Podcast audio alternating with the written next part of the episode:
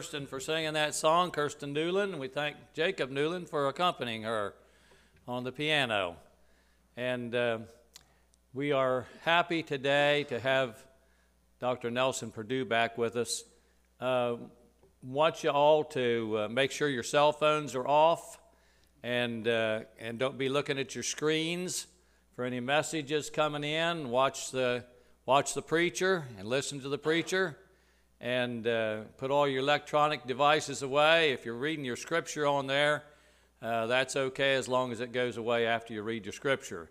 If you want to do research on something, do it, do it at home after you get out of church. But let's listen to Doctor Perdue. Uh, he's come with a message and with a burden for us, and uh, we thank God that he has been faithful to us, hadn't he? Uh, we haven't always been faithful, but he's faithful to us. And we want a message to our hearts, don't we? We want God to speak to us. We all need that this morning, folks. I need it and you need it. Uh, we need to hear from God this morning, and Doctor Perdue is willing to be the channel uh, that God can work through to speak to our hearts. So uh, let's listen attentively as he comes and speak to us, and we're so glad to have you here, Doctor Nelson Perdue. Well, it's always, Barbara, my delight to be here with you. You've almost become our second home, uh, and we never tire coming to be with you. Kirsten, that was a beautiful number, and I, I, I think probably you have some of the finest young people that I've seen anywhere. Over forty-five years of evangelism, traveling all over the country, I can tell you, you are very blessed with these young men and women who are serving God, and Jacob on the piano. I, I guess if there's any such thing as sanctified envy, I have it, because I can't play anything. I can't even hardly play a radio if I can't get it on the station, but I've enjoyed so much their ministry to me today, and uh, Janice, your work, always joy to be with uh, her, and your pastor, Brother Goebel. He's just a wonderful man, as you know. I don't need to tell you or sell you on him. What a great man of God he is. And Tom, always faithful, and Brother Newland ministering. It's just a, it's just a wonderful thing to be in this atmosphere and to be with you. So I've come to enjoy you. I've also come to enjoy my own home. I've last two or three weeks I've been in, in Indiana and Illinois and Gallipolis, Ohio. So I get to be close home where I can drive right home and have dinner and just be there to sleep in my own bed. Now, you may think that's not a big deal, but when you've done this forty-five years, that's a big deal to get to be home. So good to be with you. And I'm going to ask you, if you have your Bibles, if you will open with me to the Gospel of John, chapter three. Now, this is a very foundational truth that I want to leave with you. And in fact, as we were singing the songs dealing with the holiness message, this is the begin, beginning of all that holiness is going to be for you and me. And I, I want to read a very familiar passage, and you'll understand probably more fully why as I go along. Would you like to stand with me for the reading of God's Word? In the Gospel of John, chapter three, I want to read the first eight verses of the King James uh, version of this passage. You'll recognize it. It's a very familiar text. There was a man of the Pharisees named Nicodemus, a ruler of the Jews. The same came to Jesus by night, said to him, Rabbi, we know thou art a teacher come from God, for no man can do these miracles that thou doest except God be with him. And Jesus said unto him, Verily, verily, I say unto thee, except a man be born again, he cannot see the kingdom of God. Nicodemus said to him, How can a man be born when he's old? Can he enter the second time into his mother's womb and be born? Jesus answered, Verily, verily, I say unto you, except a man be born of water and the Spirit, he cannot enter the kingdom of God. That which is of the fle- born of the flesh is flesh, that which is born of the Spirit is spirit. Marvel not that I said unto thee, You must be born again. The wind blows where it listeth, and thou hearest the sound thereof, but cannot tell from whence it cometh, and whither it goeth, so is every man born of the Spirit. Very familiar. Shall we pray? Father, we thank you for what our ears have heard and what our heart has sensed, and for the manifestation of your presence in our midst this morning. We thank you for these that have come to worship you. We're always aware they haven't come merely to hear a man speak. They've come to hear your Spirit speak through your word, even by a meager vessel. And so, God, we pray that you one more time would breathe upon your word, that we will receive life from it, and that you would speak to us in a very personal way. In the name of Jesus, we ask it. Amen. You may be seated.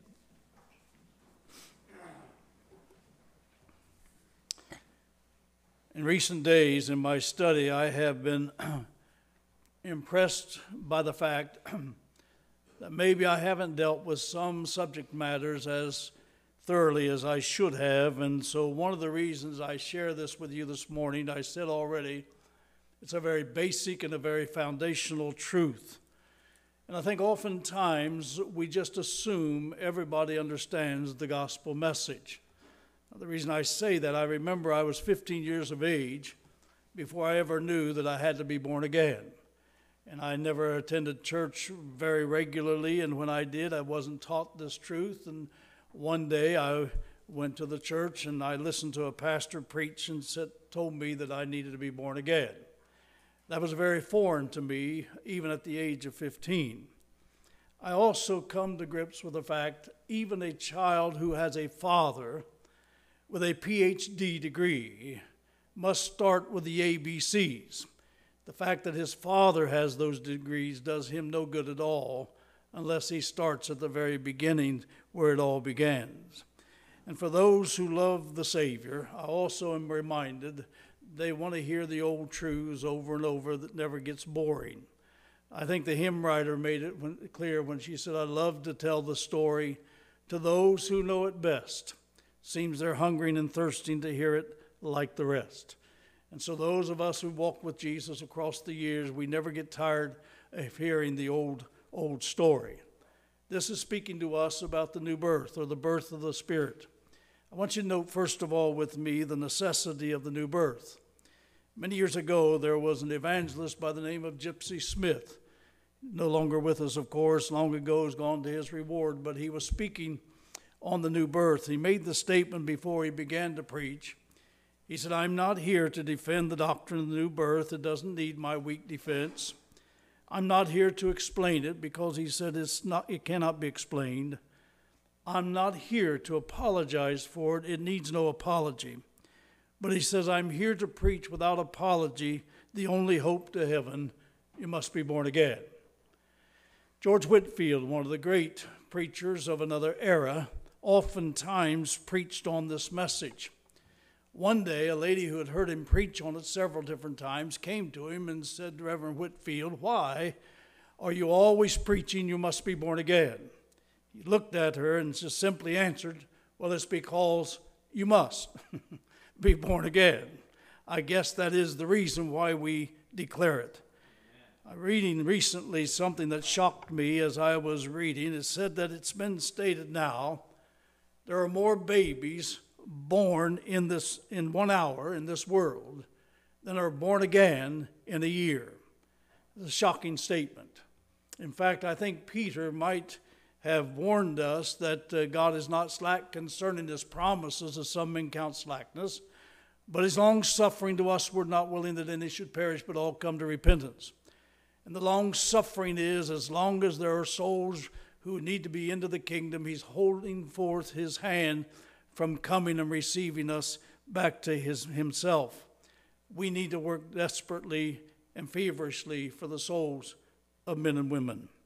Now let me bring you into focus this passage that I read in your hearing. One quiet night in Jerusalem, two men engaged in a very important discussion. One was an old man, the other was a young man. The old man, Nicodemus, had questions. The young man, Jesus, had the answers. And Nicodemus addressed Jesus as Rabbi. Rabbi simply means teacher. Rabbi, we know thou art a teacher come from God. No man can do these miracles that thou doest, except God be with him. But Nicodemus, he himself was a rabbi. And Jesus knew he didn't need a teacher. He needed a Savior. And he did not need instructions. He needed salvation. You say, how did Jesus know that? Well, the last two verses of the previous chapter two, we read the words, Jesus knew all men and needed not that any should testify of man, because he knew what was in man. And so Jesus knew Nicodemus better than Nicodemus even knew himself. Now, Nicodemus was not a rascal. He was not a rogue. He was a rabbi indeed, and consequently he was a ruler of the Jews. He belonged to the strictest sect of the Jewish religion. He was faithful to all the ordinances of Judaizers' religion. He was zealous in his religious practice. He was a sharer of the culture of the day. He was reared in a home of tremendous refinement, and some suppose that he was president of the Sanhedrin.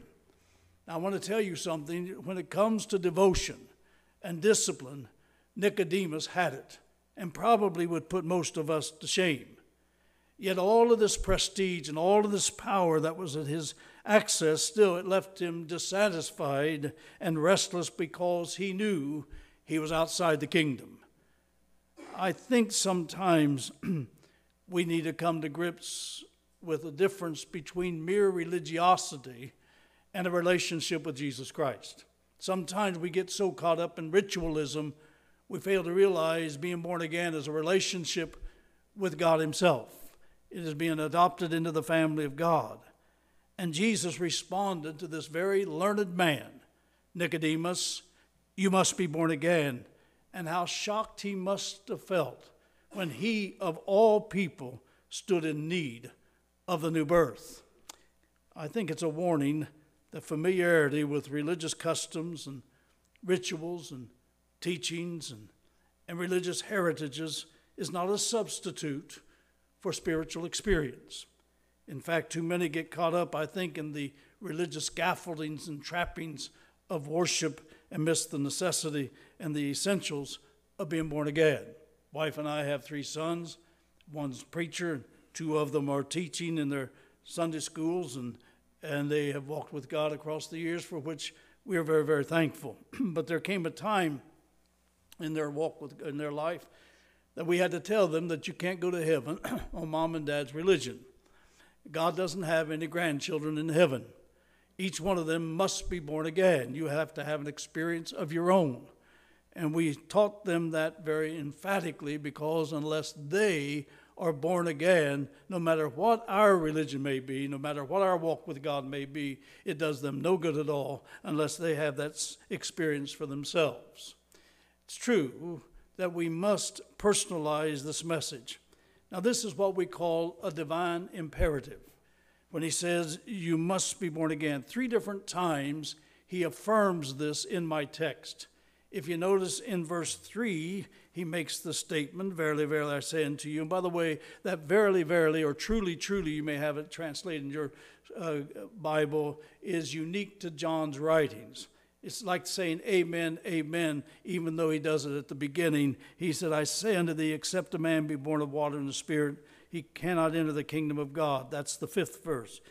Verse three, except a man be born again, he cannot see the kingdom of God. And verse seven, he says, you must be born again.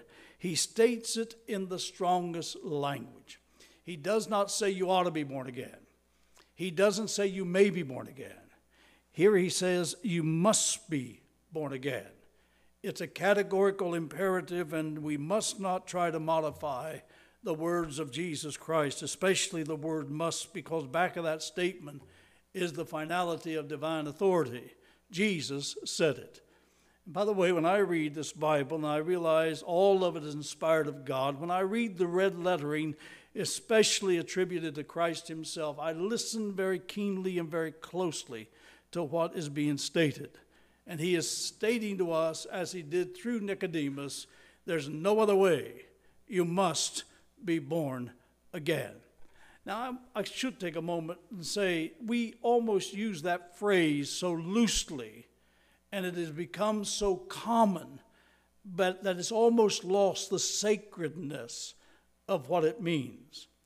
Notice the mystery as well as the necessity of the new birth. In response to Nicodemus' question, Nicodemus didn't understand this. He said, how can a man be born again? Must he enter the second time into his mother's womb and, and be born again? And Jesus, in verse eight, gives an interesting response. He says, the wind blows where it listeth.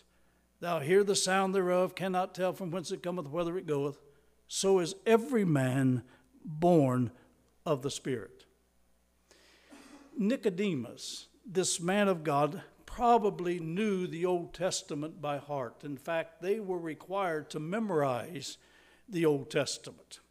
And when he made that statement about the wind, it had to spark his mind, because when he heard the Holy Spirit is likened to the wind, it reminded him of God calling the creation into existence. And you remember, after he spoke the world into existence, and out of the red earth he molded man out of the dust of the ground, and then he stoops quietly and tenderly over that lifeless form of clay and breathed into his nostrils the breath of life. And when that occurred, that living child sprang into the arms of a loving creator. Nicodemus understood that. He knew exactly what was taking place. The life of the Spirit breathed into this atom. But I think he also was reminded of Ezekiel and the valley of dry bones, knowing the Old Testament as he did, as he watched those dry bones as they began to rattle. And as they began to rattle, it wasn't long that the skin and the sinew, the flesh, and all of that robed that form again into a beautiful being. But the beauty was still lifeless.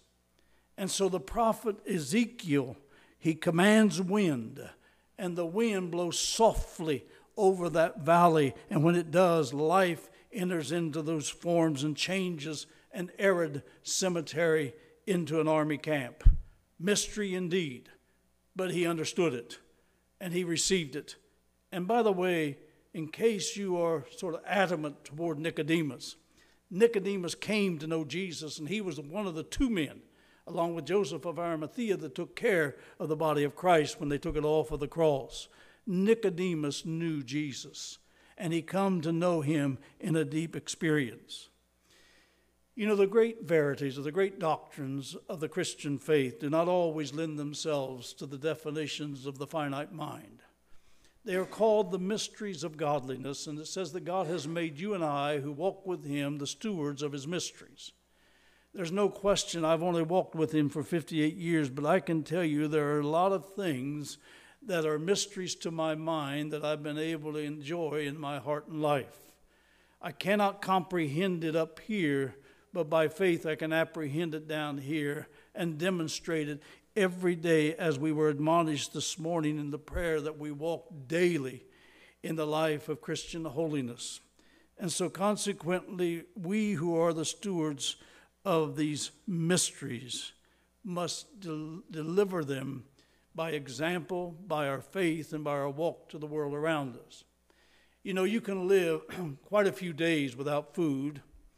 You can live a few days without water, but you can't live an hour without breath. And this is why it penetrated the heart and the mind of Nicodemus when he said, the wind blows where it listeth, speaking of the Holy Spirit himself. Now, there's a lot of things we know about the wind. We have the ability to determine the direction the wind's blowing. We can measure its speed. We can certainly see the effects of the wind and what it does, but the power is still elusive. In fact, it's like the power of the Holy Spirit. It's indefinable, but it's as real as the wind. Now, the process by which the Spirit works is, the di- is as diverse as the people who seeks God. I've often heard people make the statement, well, when I get saved, I, I want that experience just like Joe or Mary or Sue. No, you don't. You want what God wants you to have, because you're unique to everybody else. Never seek for anybody else's experience. Now, I, we can appreciate everybody else's walk with God and everybody else's experience, but God works with us on a very personal level. I remember when I first come to know Jesus, I had an old, old gentleman who cared for my soul by the name of Brother Allison, and I've never forgotten, as he opened my Bible to John three sixteen, he said, God so loved the world that he gave his only begotten son. You know it by heart. He said, let me ask you to do something. He said, instead of putting the world there, put your name there. God so loved Nelson Perdue that he gave his only begotten Son, that if he believeth in him, he should not perish, but have everlasting life. Amen. I never got away from that. And when I read this book, I don't read it as though God wrote it to everybody else. He did write it to everybody else. But I have to read it as though he read it only to me, uh, wrote it only to me. And I, and I do that because it's a love letter to my soul. He's the lover of our soul, folks. He cares for our souls. And I, uh, I read it. And by the way, I must tell you, when I do, it never flatters me at all, but it does give me hard facts. Facts to this very day that I have to bring the bottom of my life to the top of my light and keep myself in the light, walking with Jesus every day as he gives me this light. And so consequently, the process is interesting. The wind blows sometimes like a soft zephyr, other times like a fearful blast. Uh, I have watched across the years. I think there must have been a difference in how Paul received God's forgiving grace and how Peter did and how John did. They all had unique personalities. All I know is that he moves on some with great tenderness and he moves on others like a tempest. And there are those who seek God and find him will shout, and there are those who will weep, and there are those who will just be tried and calm. Just be who you are. Don't try to be who you are not. That's what God wants out of you and me. Uh, over in the ninth chapter of John's gospel, you remember there was a man who was blind. And Jesus touched him twice, and he received his sight. Now, that brought great consternation to those of the temple. In fact, they went to the father and mother and find out, is this man born blind? Was he blind? And they afraid they would be extradited from their from the temple, the worship. They just said, well, just go ask my, ask him, ask him. So they came to this man, and he felt no pain. He experienced no surgery, but this man looked at them and simply said to them, one thing I know, once I was blind, now I can see.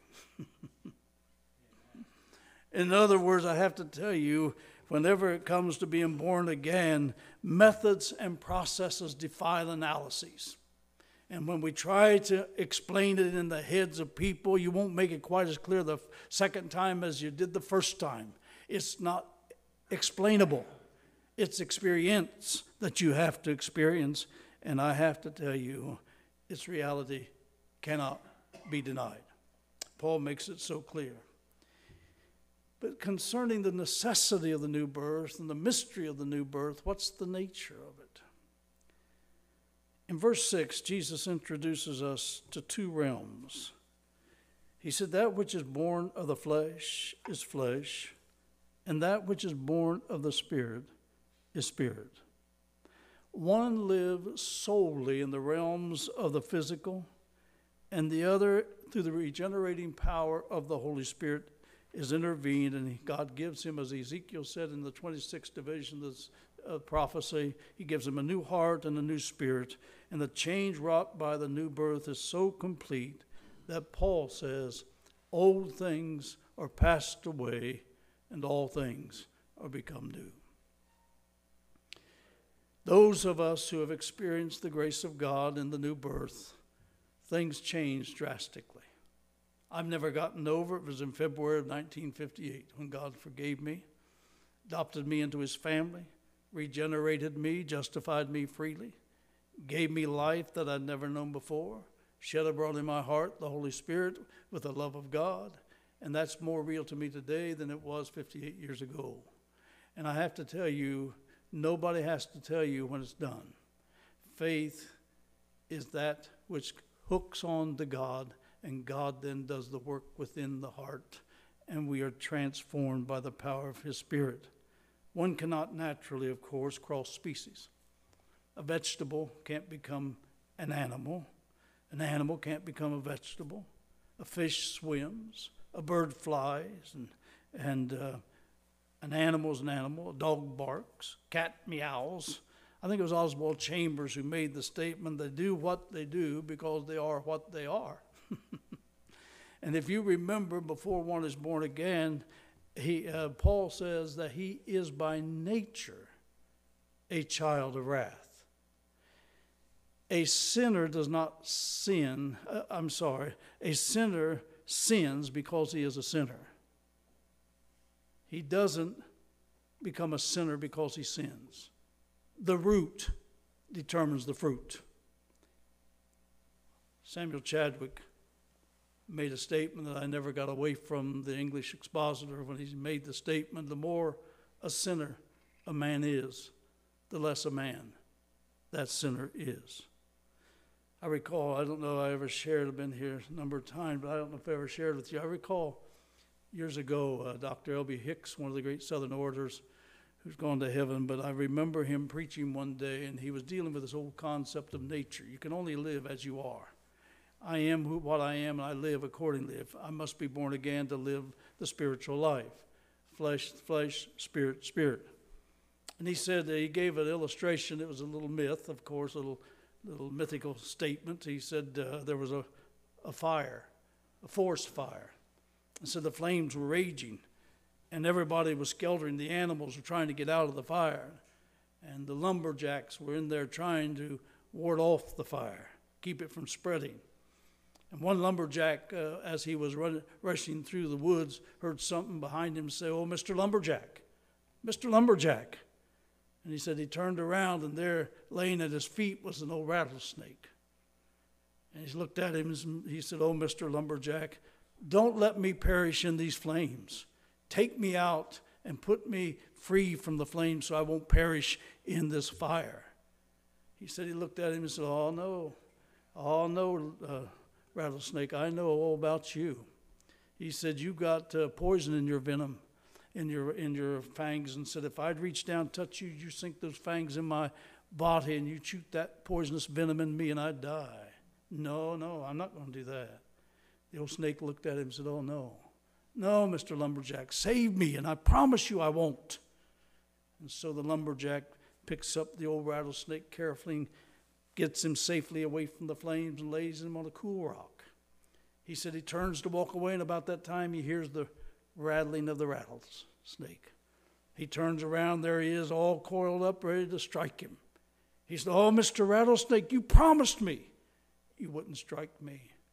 "Oh," he said, "I know I did." But he said, "You see, that's my nature. I have to act that way." Let me tell you something, folks. Those who are of the flesh, my Bible says, those who by nature are the children of wrath have to act the way they are. But when one is born of the Spirit, we have the privilege of changing our whole lifestyle by the power and the grace of God, and we can live differently. You cannot do it by mere reformation.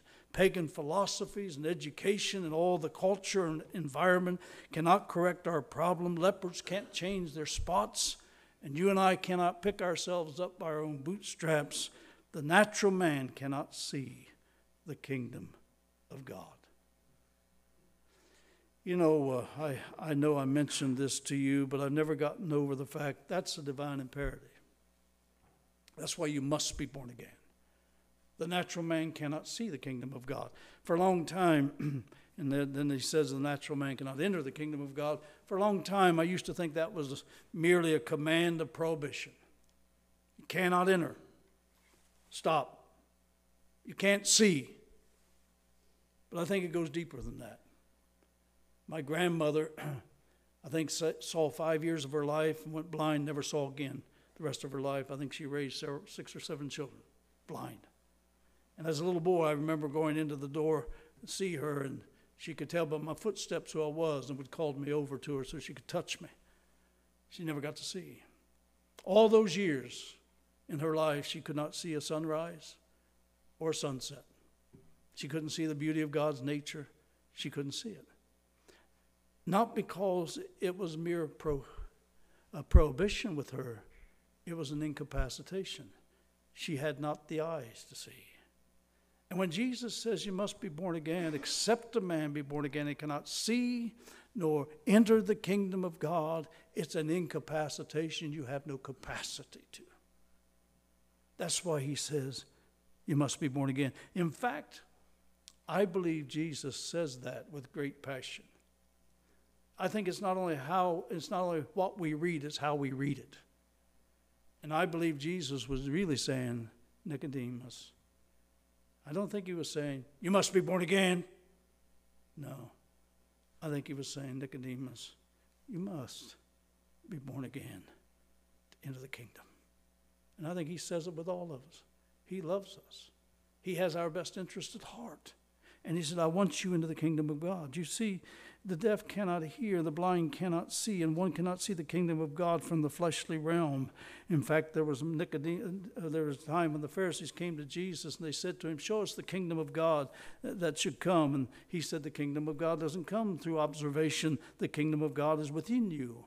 In other words, when you speak of the kingdom, it has no boundaries that can be surveyed by the physical eye. The spiritual kingdom is not meat and drink, but righteousness, peace, and joy in the Holy Ghost. It's the new life of the Spirit that's implanted within. And he that hath the Son has life. Now, in closing, God's demands always presupposes his enabling grace. Let me say it slowly. God's demand presupposes his enabling grace. When he says you must be born again, then you can be born again. He lays no demands that he does not enable you and I to meet that demand. It's interesting as I read this, if you'll notice while Jesus spoke these words only to Nicodemus, the message was universal in scope. In other words, he says, except a man, or you could substitute, except any man or woman be born again, he cannot see the kingdom of God. But then he adds three other words. I say four words, unto thee. That makes it not merely universal. That makes it personal and individual in its appeal. The world must be born again, yes, but I am the world. And Jesus turned to me one day and said, you, Perdue, you must be born again. There's an urgency about it. These two men were nearing death. Nicodemus was nearing death because he was an old man. Jesus was nearing death because of the mission he came to perform. It wasn't long, as we're in this Lenten season, he was going to go to the cross and die. These men both were nearing death. The first eight verses that I read in your hearing gives to us the prospect of the new birth. But when you jump down to verse sixteen, as I quoted a moment ago, he gives to us the price or the provisions for the new birth, the blood of Jesus Christ. But in verse thirty-six, he gives a proposition. Listen to it carefully. He that believeth on the Son has everlasting life. He that believeth not the Son shall not see life, but the wrath of God abideth on him. Can I tell you that is a literal ultimatum Jesus gives? You must be born again. If you don't, you can't receive the Son. You won't have life, but the wrath of God abides on you. You know, we don't like to talk about that anymore. And it's not a pleasant thing to talk about. But I got to tell you, inevitably, those who reject the Son, and by the way, you can reject him just by ignoring him, just putting it off, just, yeah, I know, I know I need to be, yeah, I know I need to be. But you can reject him and have to face the inevitable of his wrath. You know, I... Uh, I know that we're busy people in the day in which we live, maybe a little bit too busy. Maybe we're sinfully too busy. But I can tell you there are a lot of people who go to great extremes, taking care of families, buying, selling, working jobs, building homes, all kind of stuff. And there are all these legitimate things. But I must tell you, the only reason I am here in this world is to prepare for the inevitable day when I will meet God. Amos said it, prepare to meet thy God.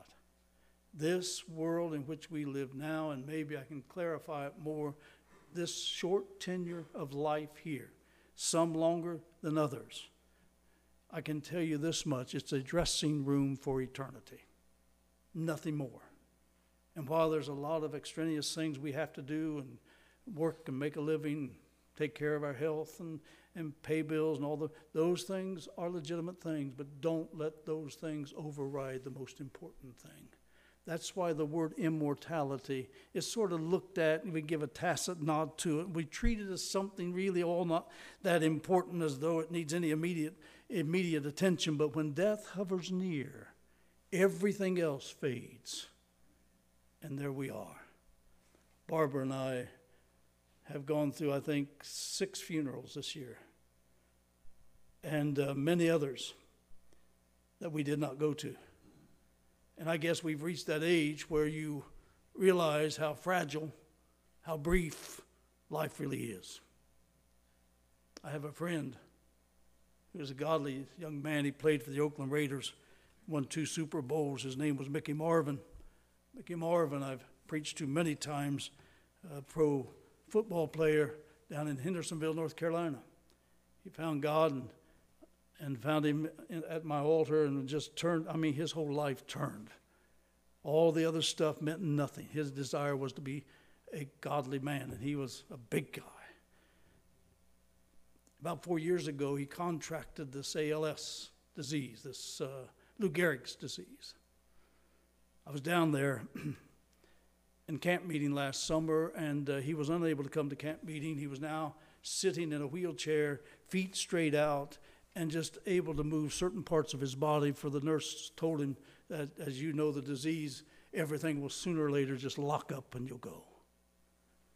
And so he called me to come and spend a little while with him, and I got the privilege of going to his home and sitting there and talking to him, praying with him for some time. And then the last service, I had it in a, in a church like your church. Uh, instead of having it at the tabernacle, they just all came into that large church. And after everybody got in there, they brought him in in the wheelchair, and, and he sat back there. And after it was over, they held everybody up and let me say goodbye to him. I went back and bid him farewell and his wife. And then I drove home, of course, that night and started another meeting. Little by little, that disease took its toll. A week ago Friday, I called him, couldn't talk to me. All he could do was move two fingers. A boy, a man that probably was four hundred fifty pounds, dwindled away to nothing. And his mother conveyed the message back and forth. She could hear him, and we had to be very careful we didn't get him too excited. And he said to me, he says, I love Jesus. I look forward to seeing Jesus.